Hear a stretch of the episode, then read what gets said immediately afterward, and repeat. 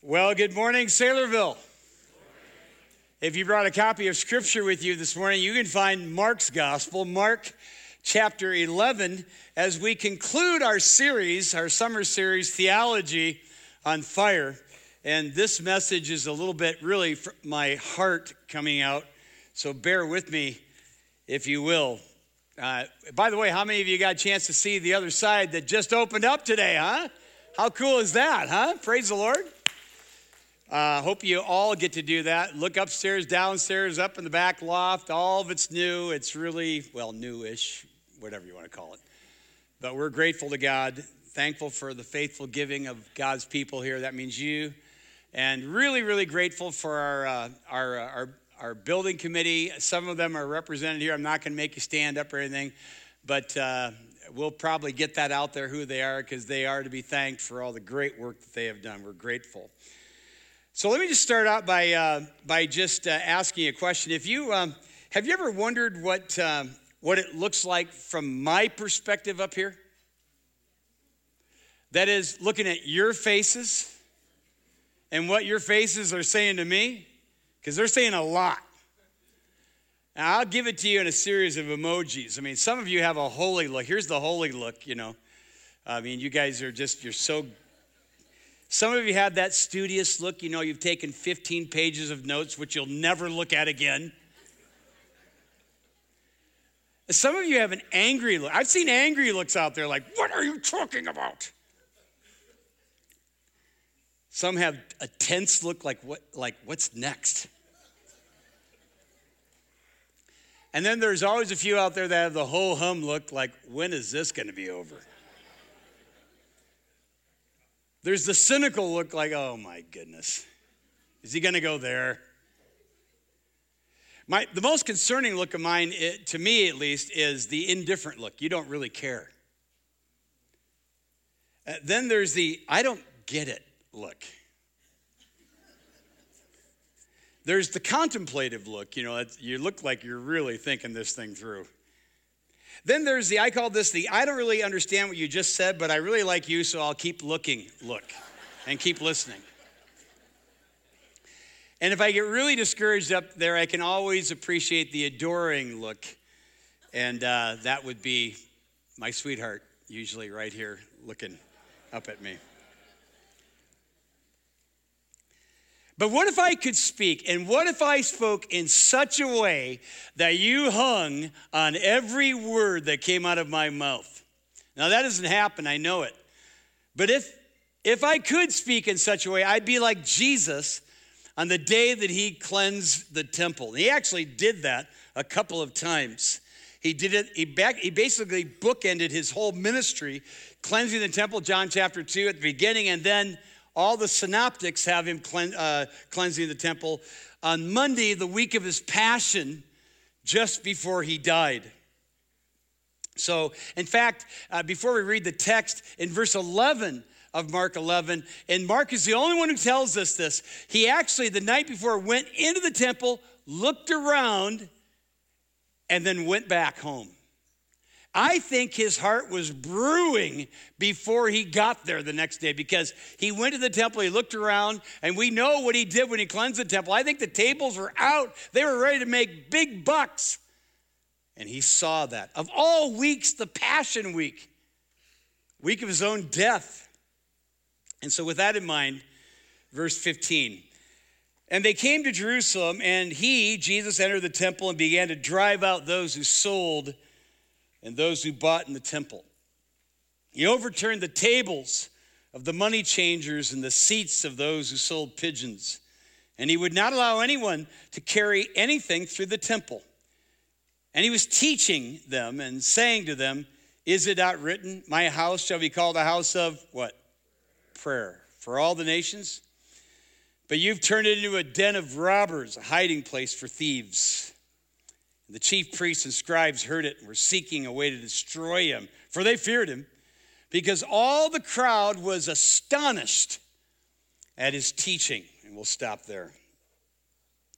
By the way, historians tell us uh, that reverence for the temple precinct was at, a, at such a low in those days that the temple was used, the precinct was used as a kind of shortcut to get from one side of Jerusalem to the other.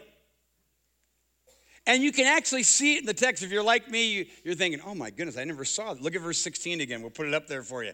Look at it says, and he would not allow anyone to carry anything through the temple. This isn't the money changers, this is just pedestrians passing through, using the temple. I, I, when I was studying this, I, I, thought of a woman who walked in here some time back, uh, middle, middle, of the week. She walked in. I, I walked up and said, uh, Ma'am, can I help you? She goes, uh, No, I'm just using your restroom. Is that okay? I, oh, yeah, I'm, by all means, you know. I mean, she just didn't have any spiritual needs, just wanted to use the facilities. And it got me thinking and wondering how many people use the church? Maybe some of you. As with the temple, the church ought to be a place of prayer, of community, of good works, and truth. Amen? Tethered to the truth. And let us consider one another in order to stir up love and good works, not forsaking the assembling of ourselves together as the manner of some is, but exhorting one another, and so much the more as we see the day approaching. So here's Jesus having you know done the recon on the night before he comes in. He's flipping tables, he's flipping chairs, he's turning back pedestrians, he's rebuking the leaders, and according to Matthew's gospel, he's healing. He's healing lame people while he's doing all this. And teaching.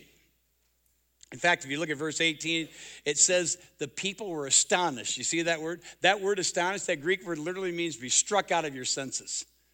They're like, what? And the result, by the way, uh, I almost preached this from Luke's gospel because of this one line. Luke has them saying, All the people were hanging on his words. It's the only time this word ever appears in the Greek New Testament, that word hanging. And it literally carries the idea of being spellbound. In fact, it pictures a neck being stretched out like you're just leaning into it. Have you ever taught, listened to somebody who just was so spellbinding? You just had to, you hung on every word. And you may have, but they're not a dime a dozen, right? This is why when Jesus ended his Sermon on the Mount in Matthew 7, it says that the people were astonished. There's that word. They were astonished because he spoke with, anybody know the next word? Authority, and not as the scribes. And this is the reason why when the bad guys sent out a temple guard to get Jesus, then they came back without Jesus. And in John 7, they said, Why didn't you bring him? And their answer was, uh, uh, Nobody ever talked like this before. No man ever spoke like this. So we hang on to a lot of things, do we not? We hang on to our jobs. We hang on to our positions. We hang on to relationships. We hang on to our health. And we hang on to our youthfulness, none of which, none of the above can we keep. I mean, just the other day, I was with, I got, we, I got a couple of grandkids that are graduating this year. One of them was showing me all their graduation pictures. They're great, beautiful pictures. And then one of my other grandkids said, Papa, show us a picture of you when you were this age. So I, I got my phone out and showed him a picture of me then. And this is what they said, and I quote Papa, you were handsome when you were younger.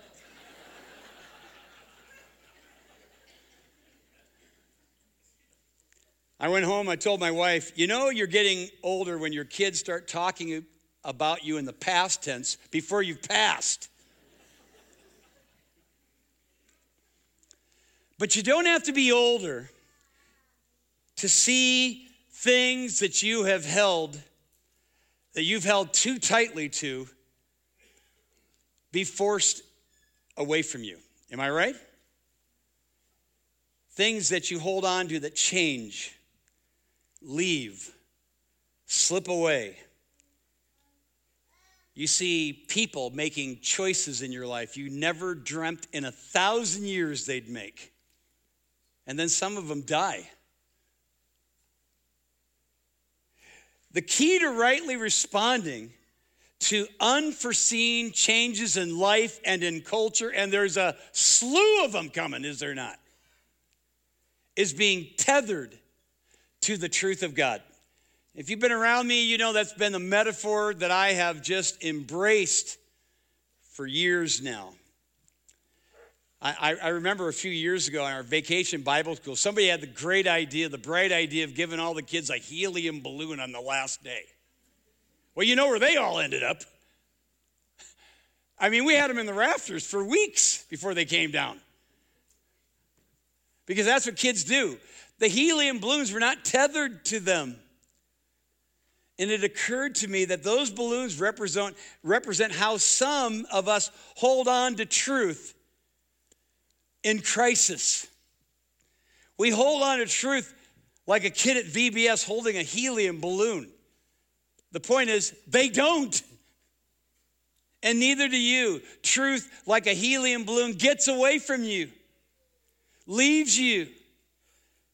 And then you're left at best disillusioned by God, and at worst as a rejecter of the truth itself. However, if you and I are tethered to this book, to the truth of God, we hang on its every word, you will rise above anything that your life or this culture has to throw at you, and it's slinging a lot of mud right now. So here's the question before us How can we stay tethered to the truth. This first one is like a, a big duh, but we got to give it to you. By reading, believing, and obeying God's word. I mean, today Eden Church starts their practicing for services. When they launch in a few weeks our newest church plant in our engaged network. And and john nemmers when he became a christian he was reading his bible but he just was falling in love with cs lewis. He was quoting cs lewis so often. I said you keep that up i'm going to call you one click johnny. And he goes well like what do you mean? I said, you're always one click away from the truth. And that convicted him. I thank god that today he's a man of the truth. He's tethered to the truth of god Still like C.S. Lewis, but not in the same way. Just a couple of weeks ago, John Piper, celebrating 50 years of ministry, was asked to reflect on those 50 years, how he maneuvered through all the change of the last 50 years. But true to form, Piper reversed the question with the following words, and I quote since the issues that you will be facing in the next 50 years are utterly unpredictable and in some cases unimaginable, your best preparation right now in your teens and 20s and 30s is to gain the spiritual and intellectual abilities to interpret God's never changing word in Scripture. The best way to prepare for faithful, obedient, fruitful ministry in the next 50 years is to know your Bible deeply, thoroughly, confidently, joyfully, unquote. And I concur. All I could think of was that old Awana verse from the old King James, remember? 2 Timothy 2:15, study to show yourself approved unto God, a workman that does not need to be ashamed, rightly dividing the word of truth. Study, that means to be diligent, be a dog on a bone with the word of God, and not just to know it. And not just to love, because I love the Bible. I love the Bible myself. I love to study the Bible myself. But I need to be a doer of the word and not a hearer only, deceiving my own self. So, if we're going to be tethered to the truth, we got to read, obey the word of God, right? Secondly, by dedicating yourself to sound doctrine. Sound doctrine. When the Apostle Paul was in a Roman Mamertine prison facing death, he was basically his last will and testament to Timothy. And he said in chapter 3 and verse 10, 2 Timothy 3:10, he said, Timothy, you have followed my doctrine, my teaching, my manner of life, my purpose, faith, long suffering. He lists all kinds of character traits in his own life, but he starts top of the chain doctrine, theology, truth. That's where it all begins. What you believe is way more important than how you behave. But if you really believe it, it will change how you behave every time. If what you claim to believe has not changed you, then you haven't been changed. Because if anyone's in Christ, they're a new creation, right? Old things are passed away, all things have become new. The word followed in 2 Timothy 3:10 is, is, is a is it's the word, it's the normal word followed in the Greek, but it, it, it has an intensifier. It's got a prefix which intensifies the word. In fact, it's the same word as in Acts chapter 1 and verse 3 where luke is writing acts he says he says he, he goes I, I did a thorough examination have you ever read that it's the same word He's dedicating himself to the life and doctrine of Christ. Charles Spurgeon made famous the line, The sovereignty of God is the pillow on which one lays their head. That's a great line. And it's true. If you believe in the sovereignty of God, that's very foundational, our foundational belief that God rules all things. Amen? As I meditated upon Spurgeon's quote, this thought came to my mind God's sovereignty is either a pillow you lay your head on or a wall you crash it into. But sound doctrine says you accept the sovereignty of God. He is in control of all things. So just the other day, I went to On with Life. It's a, it's a medical facility for those who've had uh, many injuries, especially head injuries. And um, and I visited this young man whose name is Niall. Uh, a friend that I mentor in Mount Pleasant, Iowa, informed me that Niall was on his way up there less than a month ago. This 18 year old who had dedicated his life to Christ was in St. Louis. And as he was driving down the road, a, a drunk driver careened out of control, hit a light post, caused all kinds of havoc in traffic, and so Niall got out of his car to direct traffic away from other human beings and got hit by a car. He had multiple injuries punctured lung, an eye that came out.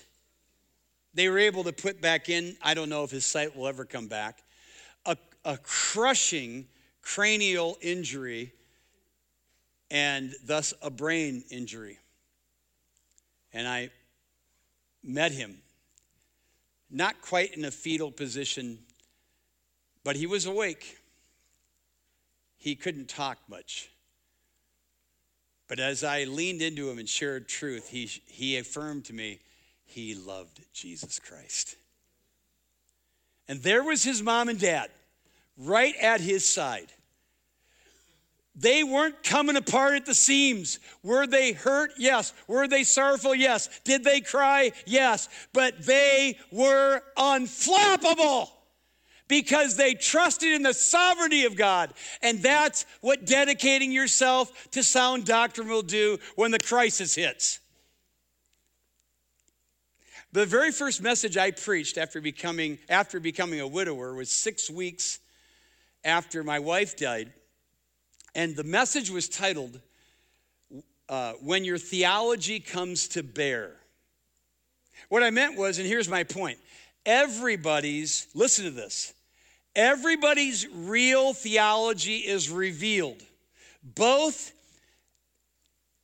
in the ups and downs of life. Certainly in the downs, when the disappointments, the tragedy, sadness, hurt, but also in the ups of life, in the joys and happiness and your accomplishment. Your theology is going to be put under test when you start taking things to yourself, you start giving yourself credit for all the blessings in your life. That's a sign that your theology is very weak. The extreme ups and downs of life will always accentuate what you believe. Mark it down. And so, just the other night, My wife and I were in the home of a couple in our church who have, they love the Lord, but they have endured excruciatingly difficult times, hard decisions, life choices of their children, which are just breaking their hearts. And as we went back and forth, I didn't have I didn't have great answers. We were there to encourage them. But they encouraged us because they were tethered to the word of God. They, they were not moved. Yes, they were hurt, but they were not moved. The truth of God kept them steady, right? What did Elisabeth Elliot once say? Or no, it was Corrie ten Boom. You, we, might, we might shake upon the rock, but the rock will never shake under us. And they were held, tethered to the truth of God. Here's a third way in which we can be tethered, and it might be the only thing you need to catch. I mean, it isn't, but it might be the thing that you really need to hunker down on. By interpreting culture through the lens of Scripture and not the other way around. Because that's exactly what's happening and about, I don't want to exaggerate this, but I'm going to say in over 50% of evangelical churches today, that's exactly what they've done. They're interpreting, they're interpreting scripture through the lens of culture rather than culture through the lens of scripture. Here's an old proverb everyone here should memorize. I put it up there for you out of the King James, out of the New King James, rather, the New King James, and I'll tell you why in a moment. There's a way that seems right to a man, right? But the end is the way of what? Okay, these are Solomon's words. And I give it to you in the New King James because you see, you see the italicized words? That's what the New King James does for us. It italicizes, it'll, it'll italicize words that are not in the Hebrew or Greek. And, we, and so, for instance, um, in uh, Psalm 14, the fool has said in his heart, what? There is no God. Do you know that there is is not in the Hebrew? Literally, the Hebrew says, the fool has said in his heart, No, God. Makes it different, doesn't it? Now, it might mean just like your English Bible, and I think this is the idea. So don't get me, I'm not trying to get you to distrust your English Bible. I think that's the idea. But I put it up there because couldn't this literally is there is a way right to a man. That's the way it literally renders in, in the Hebrew. But couldn't I, I think that's I think that I think our English right uh, uh, translators have got it right, but couldn't they also put there's a way that feels right to a man? Because that's the way our culture, our, our culture operates on feelings. This is exactly what happens when we interpret scripture through the lens of culture. We end up feeling our way through decisions and beliefs and behavior. And churches today are untethering themselves from the scripture. They're using the Bible, and I, I put quotes around the word use. And they're untethering themselves from scripture faster than a kid with a balloon in vacation Bible school. And our constantly changing culture is applying continuous pressure on us to change, is it not? To cave in to our beliefs, to just give in, to compromise. Stay tethered, believers in Jesus. I mean, take life from the beginning. I, I, did, I actually watched the debate the other day. And I'm not a biologist, but I know life doesn't begin 15 weeks after conception. And it might be political suicide to take to make life from conception your platform, but it's theological suicide to believe otherwise. That's why I've shared this story in a different different way. A few years ago, we led Rich to Christ. Rich came to know Jesus, brand new Christian, came to our community group, and the, the subject of life came up from conception. And, uh, and uh, Rich goes, What do you guys have against a woman's right to choose? and you could you could literally hear a pin drop. And so, but when, because he had become a Christian and he had tethered himself to the scripture, he was tethered to the Bible. He just didn't know the Bible. And so when we opened up Psalm 139, he went, Oh my goodness, I've never seen this. And he embraced it, which is what Christians do who come under the authority of Scripture and tether themselves to it. Amen? The latest in cultural shifts, they just keep coming. The mud keeps coming. There'll be another shift in a week or two. Believe me. But whether it's the gender thing that everybody makes a beeline to in the LGBTQ plus community, if you need to tether yourself to the truth of God. Here's, what, here's how Paul put it in Romans chapter 1, verses 26 and 27. For this reason, God gave them up to dishonorable passions. I didn't say that, God did.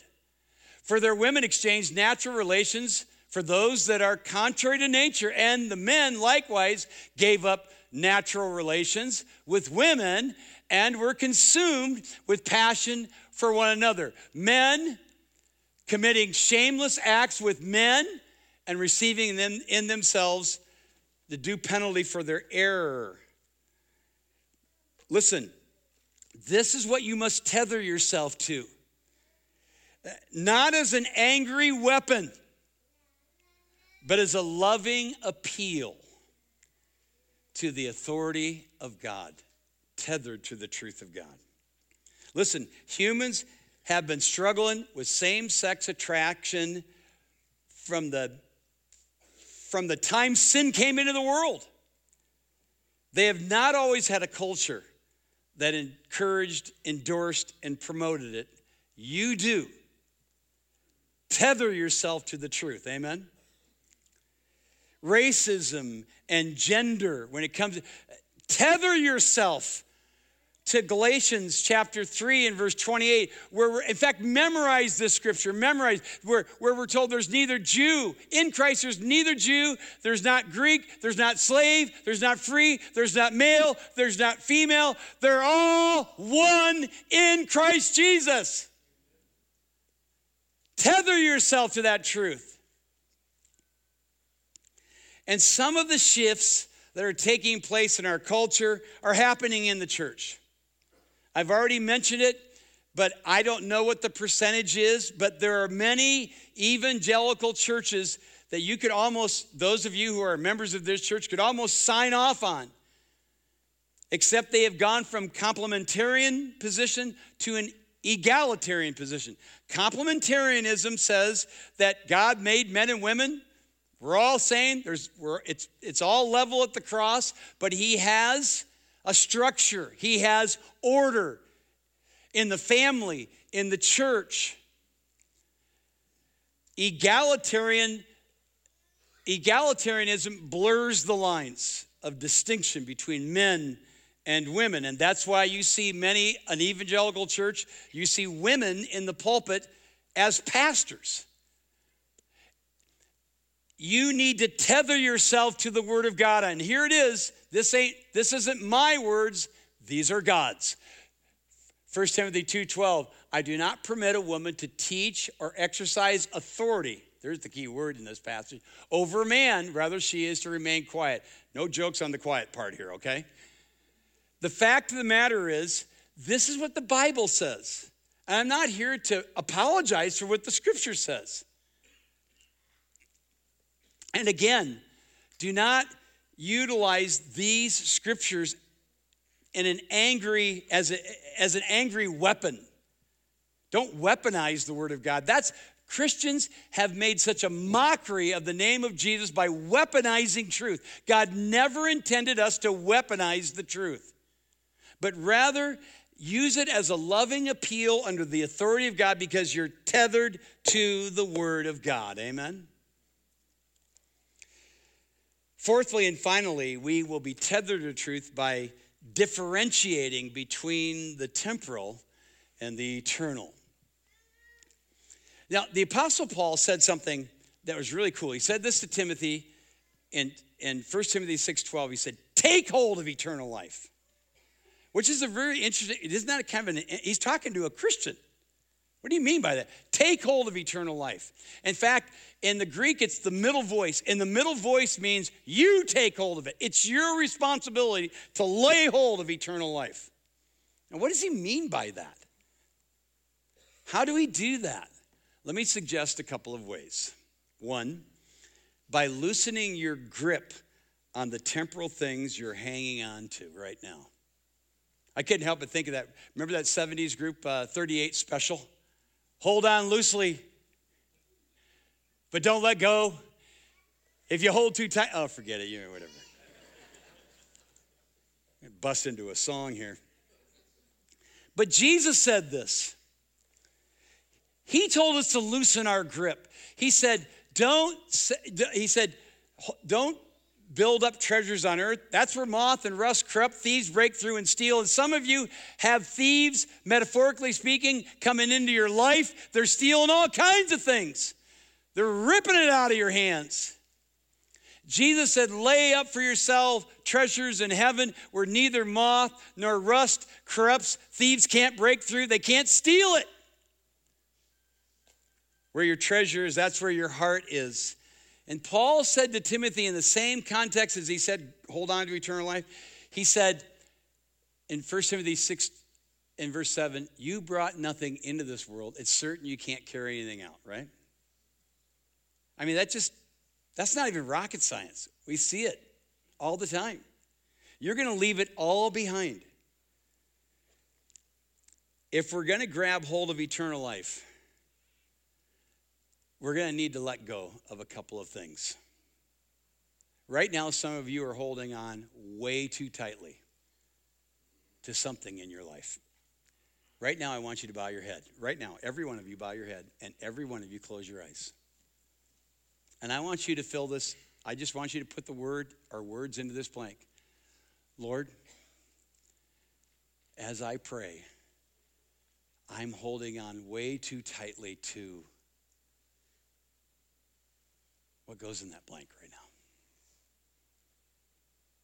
It's probably a really good thing. Some of you had kids on your mind. Some of you have your spouse on your mind. Some of you have your job on your mind. You have your reputation on your mind. You need to give that to God. Will you do that? All right. Look up again, if you would. And la- secondly, how we take hold of eternal life. First, by, by loosening our grip on temporal things that we're hanging on to. Secondly, by becoming a people of prayer. You're wondering, I got I was getting way too far away from the text, wasn't I? I mean, Jesus said this in all of the synoptic accounts. My house shall be called a house of what? Prayer for, and then Mark adds for all the nations. If we're going to be tethered to God's word, we better be tethered to God's home. In just a few weeks, we will resume a season of prayer once a week at six in the morning, later in the morning. And if we have the same number of people show up that showed up last year, that'll be about, that'll be less than 2% of you. And that's a shame. If we're going to stay tethered to the truth of God, we better be tethered to the home of God. And I challenge every one of you to reconsider your priorities and be in the house of God and make it a house of prayer for all the nations. Finally, if we're going to grab hold of eternal life, you better believe the gospel because some of you haven't done that.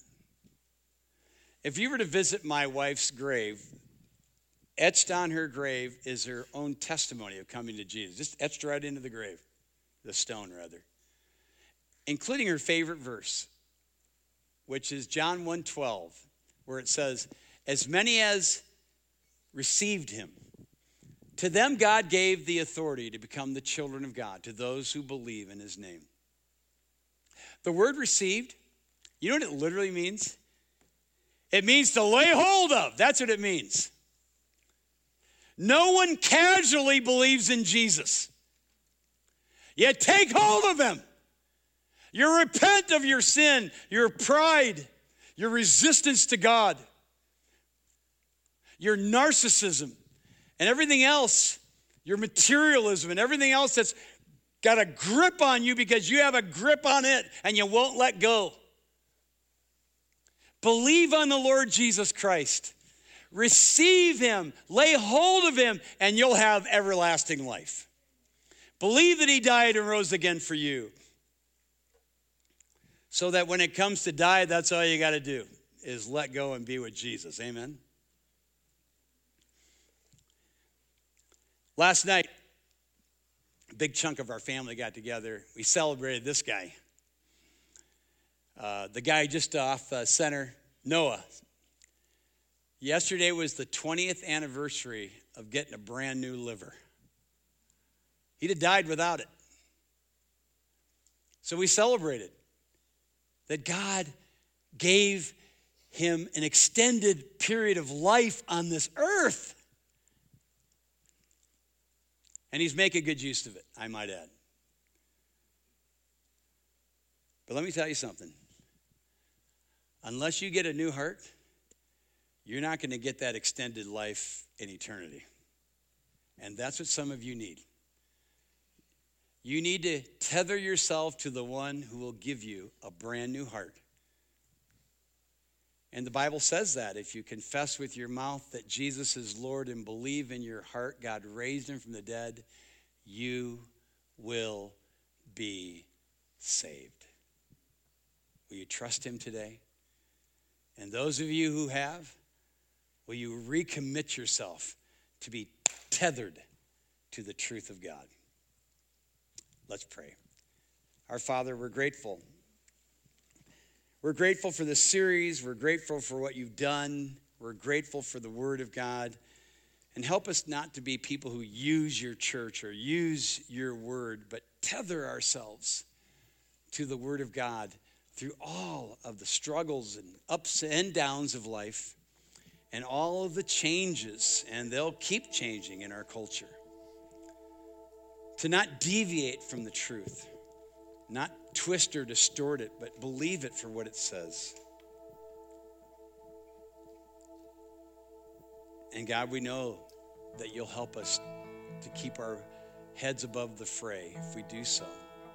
I pray for those, Lord, in this room that have never tethered themselves to Jesus. That's you, dear friend. Acknowledge your pride, acknowledge your sin. Ask Jesus, who died and rose again for you, to save you and come into your. Would you do that right now? And Lord, would you make fresh commitments take place all over this room, online, where people are saying, Lord, I recommit myself to your eternal word. And we'll thank you for that in Jesus' name. Amen. Let's stand.